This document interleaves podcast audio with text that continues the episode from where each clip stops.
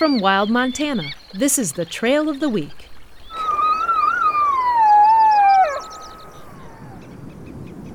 The hike to Cow Island, in the heart of the Upper Missouri River Breaks National Monument, is a historical and scenic treasure.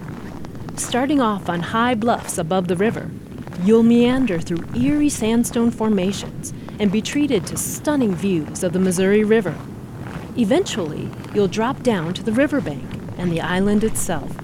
Down here, you'll see old homesteads, the old Cow Island steamboat landing, and traces of the Battle of Cow Island, an 1877 skirmish between the U.S. Army and the Nez Perce tribe.